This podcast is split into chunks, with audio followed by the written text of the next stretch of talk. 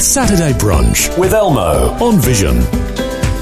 And I'm with the guys from Rend Collective. Hey, how you going, guys? Hey, how's it going? Oh, yes, we're doing the best. So is that coffee you're drinking there? I'm on multiple cups so far this morning, indeed, yes. Yeah. See, I'm only at number one so far, so we might have to take it easy if that's okay. Yeah, I hear that you Australians do a pre-coffee coffee, you know, like a quick coffee, and then you make a good one afterwards. Yeah, quick coffee just while you're brewing up the really good one. Yeah. All right, so tell me a little bit about how Rend Collective came about, because originally you were Rend Collective Experiments. So does that mean that the experiment's now over and it's the real deal? Well, we started back 2001 as a gathering of people in their 20s. It was called Rend. Rend's an old English word that's in the King James. Basically, the whole idea of there's a verse in Joel that says, that we are to rend our hearts, not our garments. You know, that's what God commands His people. So basically, don't be religious, be the real deal. And then there's another verse in Isaiah where the prayer is that God would rend the heavens and come down. So basically, tear open the heavens and come and meet His people. That's kind of where our heart came from, our community came from, is basically we wanted to be real. We didn't want to be fake. We didn't want to be, religious for the sake of it, but we wanted to be genuine, and also that we believed that God could come and meet us and with His presence. So that's our 2001, and then we didn't start writing songs for maybe 7 years. I pastored that community. Chris, who's our singer, he led worship at it. And then, we started Rend Collective Experiment. Then we realised the title was too long after 2 albums, and with an Irish accent, it's much worse. We dropped the experiment, and here we are, Rend Collective 2016. I remember the album that came out without Experiment on it, and I thought, well, clearly the experiment has finished. It's been a success, and now it's just a collective. Make no mistake, we're just as bad as we were at the start. But, obviously your transition into to being a band and making music has it's just happened. But if you weren't making music, what would you be doing? Would you be teaching school? Would you be a builder or a doctor or nothing with really any skill? I don't know. I used to work in a music shop, so I used to be the guy who would duplicate CDs and cassette tapes. So hopefully something other than that, but I have no idea. You'd be out of a job now. I'd be out of a job. Spotify will have killed me. And here it is again. There it is. Actually, I taught drums in all the schools in our town. I did that for 10 years. So I'll probably still be doing that. It's hard putting up with a 12-year-old banging the drums really loud at you all day, every day.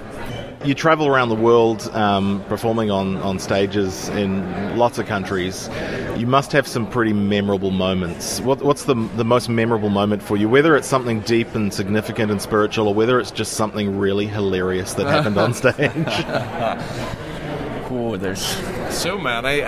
We played in Brazil last year, and Brazil to me seems like a world away from Ireland. And when we arrived there, we were leading worship. They knew every single song.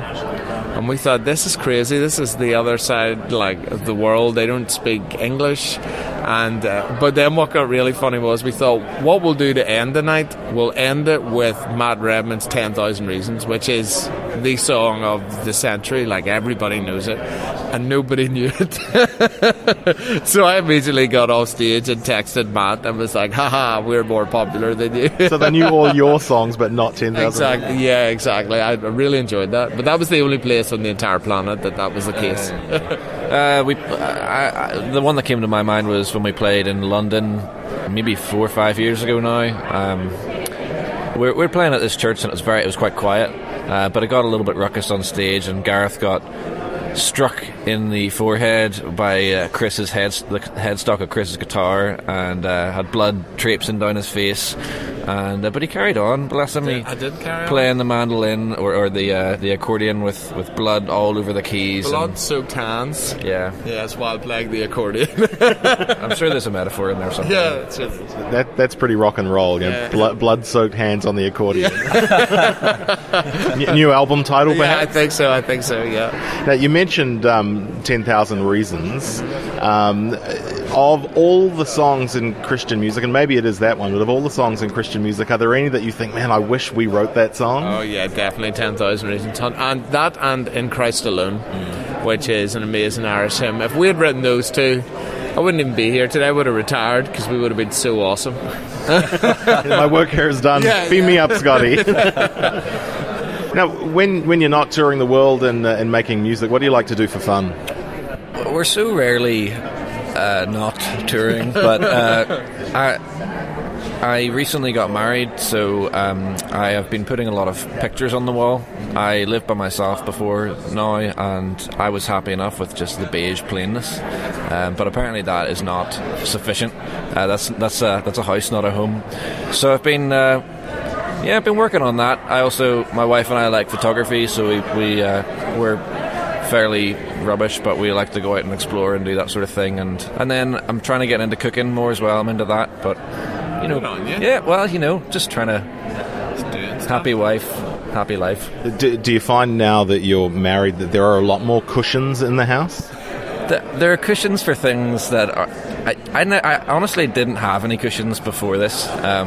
So yes, my sofa has 5 cushions on it. The armchair has 3. I actually have to remove cushions to sit down. It's more inconvenient than it is comfortable. The cushion to human ratio. Well, welcome to the club. I think it's something that all of us married men learn fairly early on.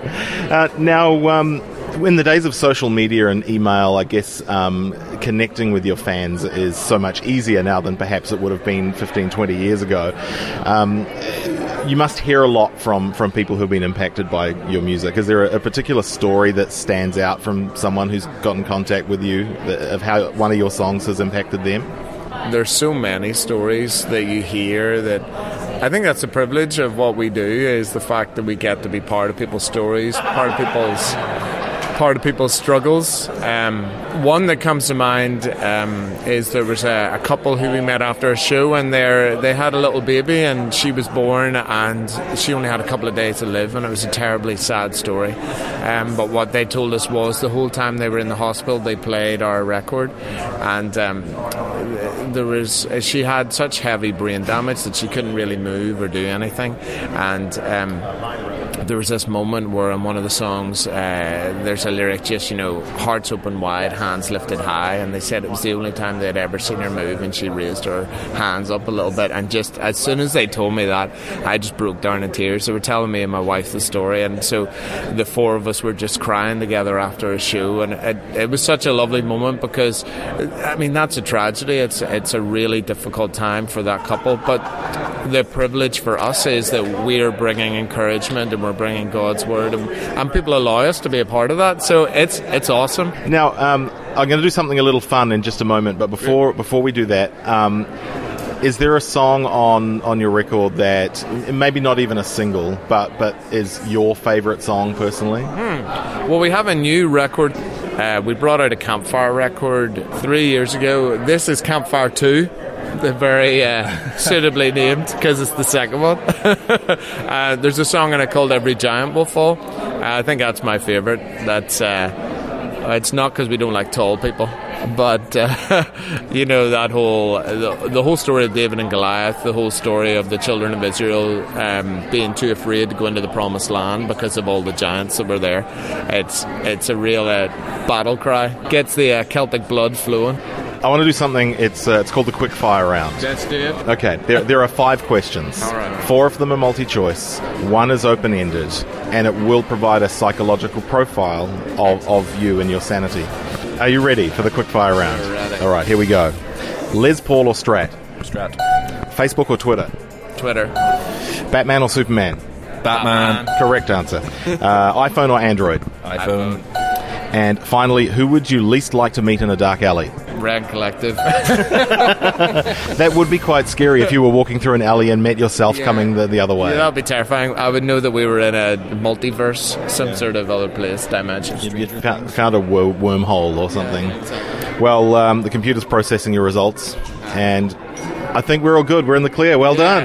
Yes. I can't trust that computer at all after that answer. It was just because we said Batman. Yeah. I think that must be Superman's the worst. He's just too good. You know? And what's with the underpants on the outside? Yeah, you know, nobody needs underpants. Thank you so much for chatting with us, guys. Awesome. It's been awesome. You bet. Thanks for having us. Before you go, thanks for listening. There's lots more great audio on demand, or you can listen to us live at visionradio.org.au. And remember, Vision is listener supported. Your donation, large or small, will help us continue connecting faith to life for hundreds of thousands of people across Australia and around the world. Learn more or donate today at visionradio.org.au.